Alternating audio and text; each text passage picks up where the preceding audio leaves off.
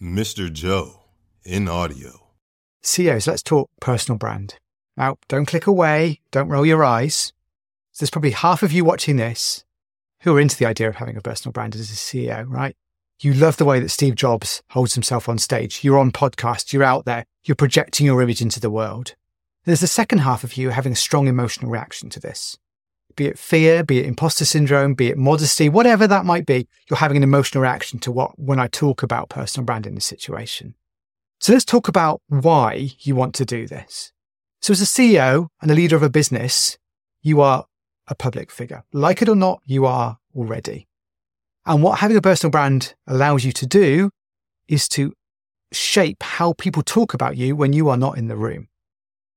Be that places out in the world, like journalists who write about you, people talking about you on social media. You are projecting an image of how people see you when you're not around. But equally, and probably more importantly, that's useful to you internally within your business, right? How does this ever growing team see or perceive you? Maybe they've never even spoken to you or only spoken to you for a few minutes. Your personal brand is how they're going to see you in the world.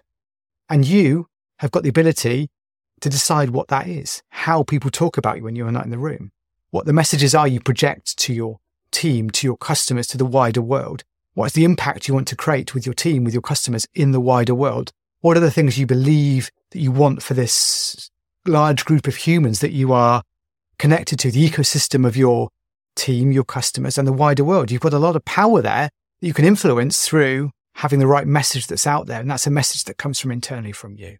Now, hopefully that's made you see it a little bit differently, right? This is not about being a TikTok influencer. It's most definitely not about that.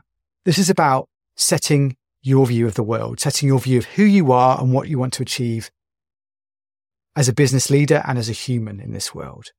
And that the second, really the second part of it. The first part is becoming comfortable with the idea that, yeah, that sounds like something I want to do. And the second part then is thinking about what that message is. What is it that you believe in? What is the message that you want to share? The message that you want to put out there?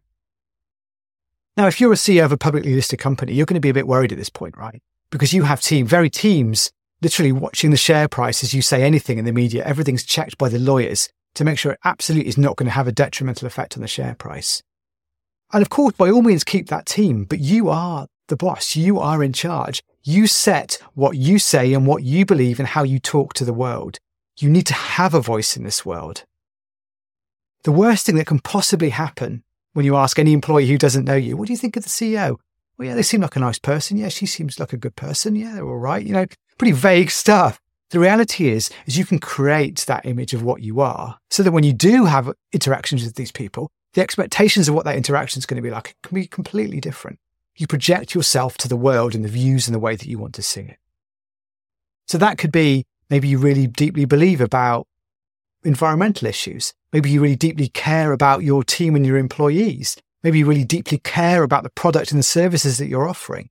All of these can form up as part of your personal brand and the message that you put into the world.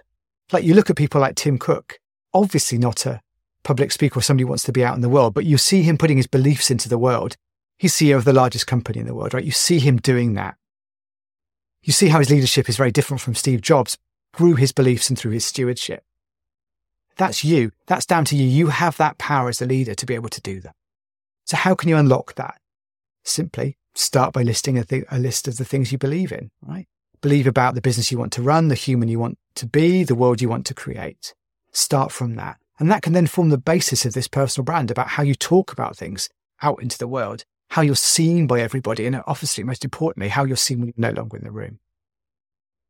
Now, I've a couple of things here to help you. I'm going to be talking in a couple of weeks to a guy called Daniel Priestley, who wrote the book Key Person of Influence about effectively how to project yourself out into the world and become that key person of influence. But equally, I can support and talk to you about the challenges you might want to overcome from an emotional point of view to get there and to put yourself out into the world, right? What are you worried about? What have I triggered in you by talking in this video? So if I have triggered something in you about that, just drop me a line. Talk to me about what that might be. I'd love to hear from you. And if it's something you want to do to put yourself out there in this world and do it in a way that feels absolutely great and comfortable for you, drop me a line and let's talk because I'd love to be there to help you do that. Thank you very much for your time. If you've got a problem and no one else can help, if you can find him, you should hire Mr. Joe.